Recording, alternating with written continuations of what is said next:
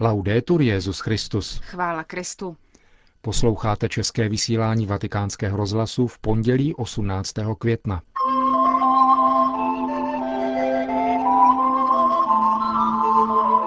Jednota církve není nikdy dosažená definitivně, ale je třeba ji neustále budovat, řekl dnes Benedikt XVI. v promluvě k peruánským biskupům.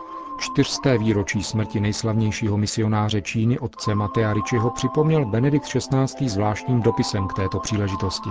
Příští neděle je dnem modliteb za církev v Číně. To jsou některá z témat našeho dnešního pořadu, ke kterému vám přejí příjemný poslech. Markéta Šindelářová a Milan Glázer. Zprávy vatikánského rozhlasu. Vatikán. Benedikt XVI. dnes přijal biskupy z Peru na závěr jejich kanonické návštěvy ad limina.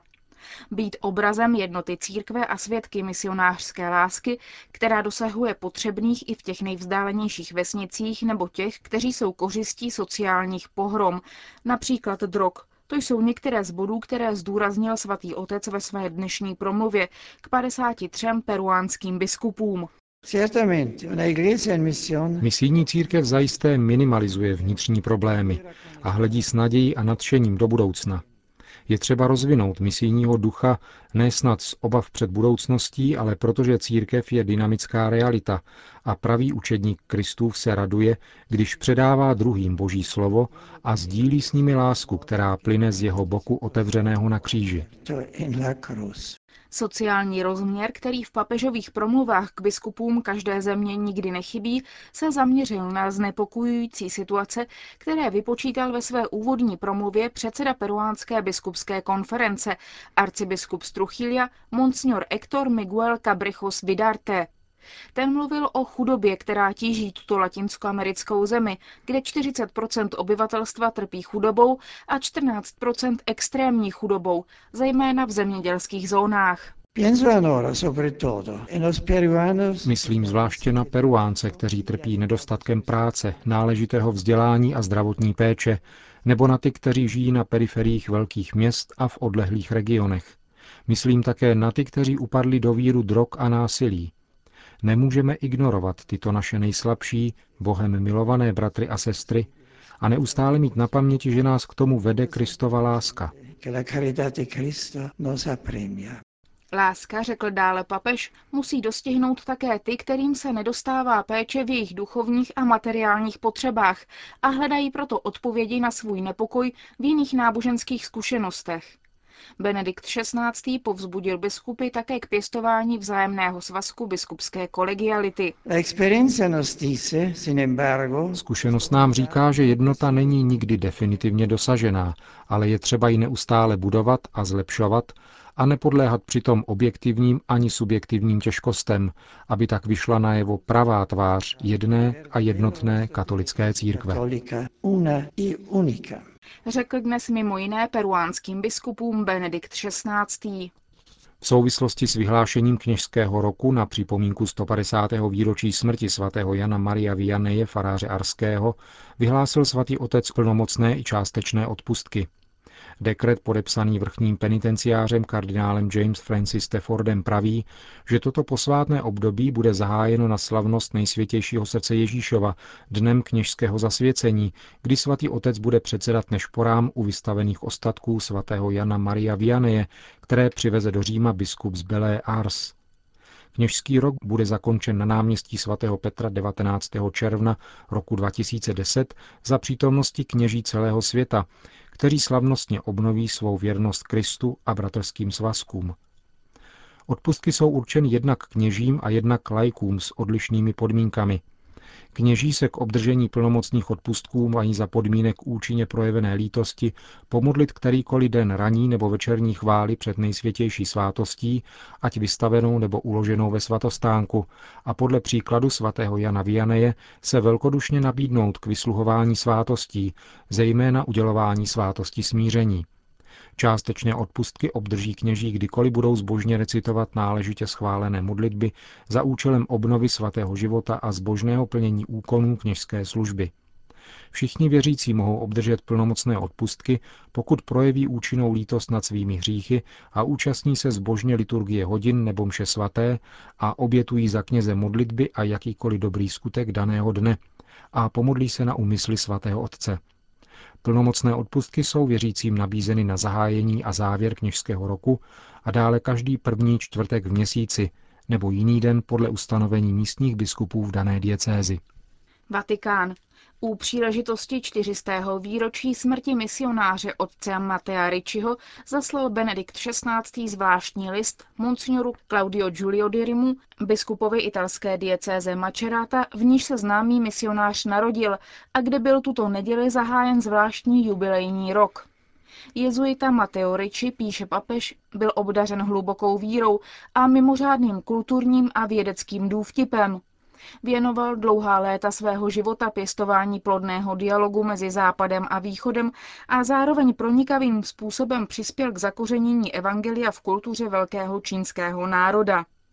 Jeho příklad zůstává dodnes vzorem plodného setkávání evropské a čínské civilizace, píše Benedikt XVI.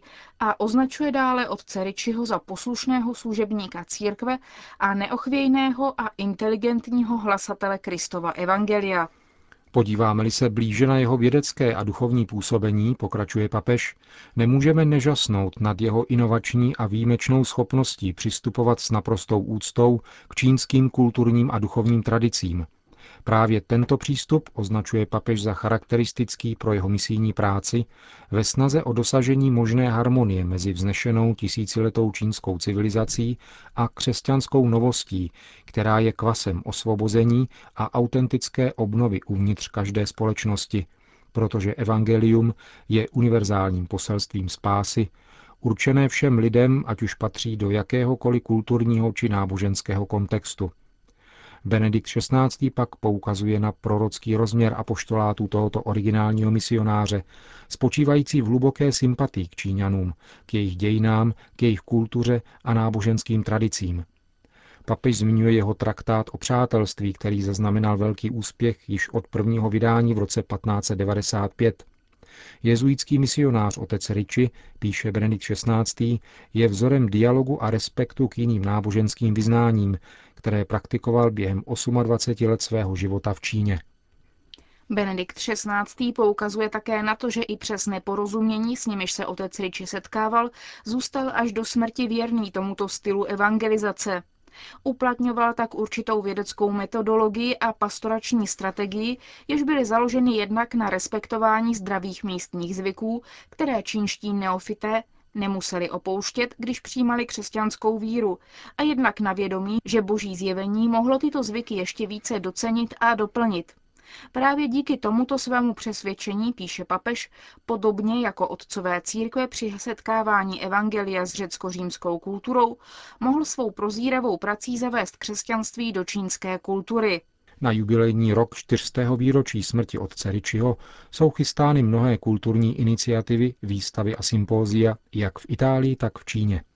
Vatikán. Na nadcházející neděli 24. května připadá Den modliteb za církev v Číně.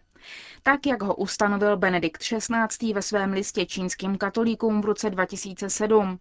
V katedrále v italské Neapoli bude při té příležitosti kardinál Crescencio Sepe sloužit eucharistickou bohoslužbu za přítomnosti asi stovky čínských katolických přistěhovalců.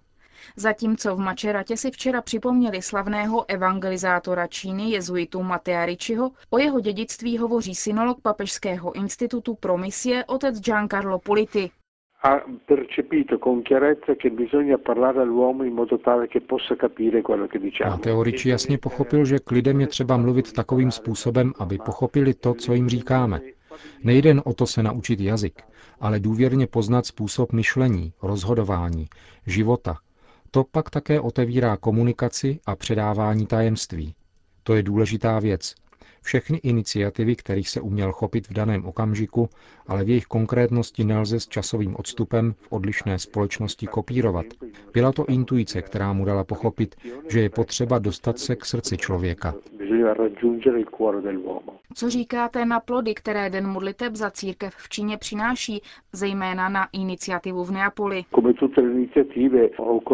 Všechny iniciativy potřebují delší dobu proto, aby se staly součástí tradice.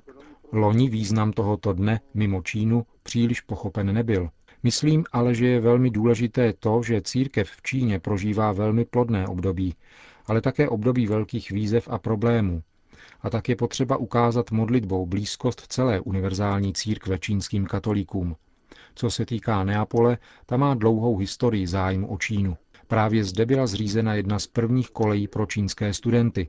A to je důležité, protože zapojuje stále větší část katolíků do modliteb a získávání povědomí a účasti na krásné zkušenosti, kterou čínská církev je. Říká synolog Papežského institutu pro misie otec Giancarlo Politi. Amán. V hlavním městě Jordánska dnes probíhá kolokvium pořádané Královským institutem pro mezináboženská studia a Papežskou radou pro mezináboženský dialog. Delegaci svatého stolce vede kardinál Jean-Louis Torán, předseda zmíněné rady. Setkání se soustředí na téma křesťanské a muslimské kultury a společnosti. Účastníci se pozastaví u vztahu náboženství, občanské společnosti a filozofického myšlení v historii i v současnosti – Setkání potrvá do středy a v jeho závěru bude zveřejněno společné prohlášení. Jeruzalém. Přes 7,5 tisíce mladých lidí z celé Evropy se v sobotu, den po odletu Benedikta XVI. ze svaté země, sešlo k modlitbě na hoře Blahoslavenství v Galileji. Setkání mladých pořádalo hnutí Neokatechumenátní cesta a vzpomíná na něj otec Rino Rossi.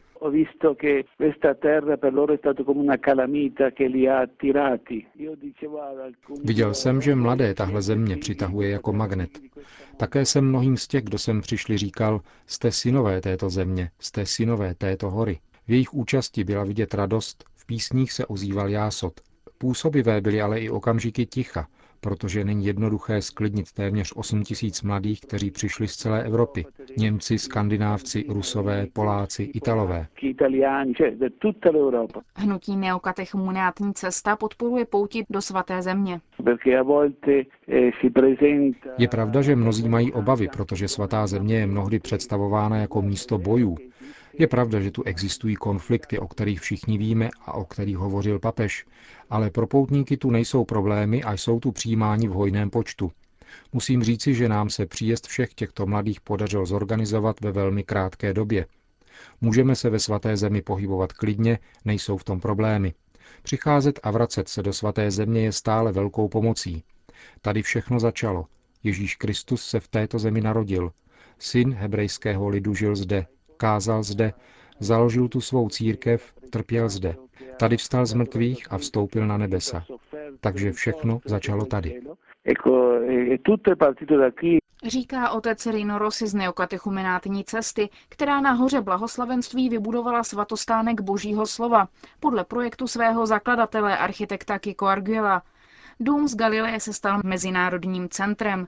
Neokatechumenátní cesta je rozšířena ve 108 zemích na pěti kontinentech, v pěti tisících farnostech a osmistech diecézích. Řím. Sto let letos uplynulo od doby, kdy vynálezce rádia Guglielmo Marconi spolu s německým fyzikem Karlem Braunem získal Nobelovu cenu za fyziku. Boloňského fyzika, vynálezce a politika připomnělo minulý týden Sasso Marconi, kde se nalézá jeho rodný dům, Villa Grifone, v níž je dnes umístěno Marconiho muzeum. V rámci Markoniánského týdne proběhla také diskuze u kulatého stolu, které se účastnil Giacomo Gisani, zodpovědný za mezinárodní vztahy vatikánského rozhlasu. Ten ve svém příspěvku připomněl, že to byl právě Guglielmo Marconi, kdo na přání papeže Pia XI. vybudoval vatikánský rozhlas. Jeho vysílání bylo zahájeno 12. února 1931. Marconi byl také předsedou Italské královské akademie a členem Papežské akademie věd.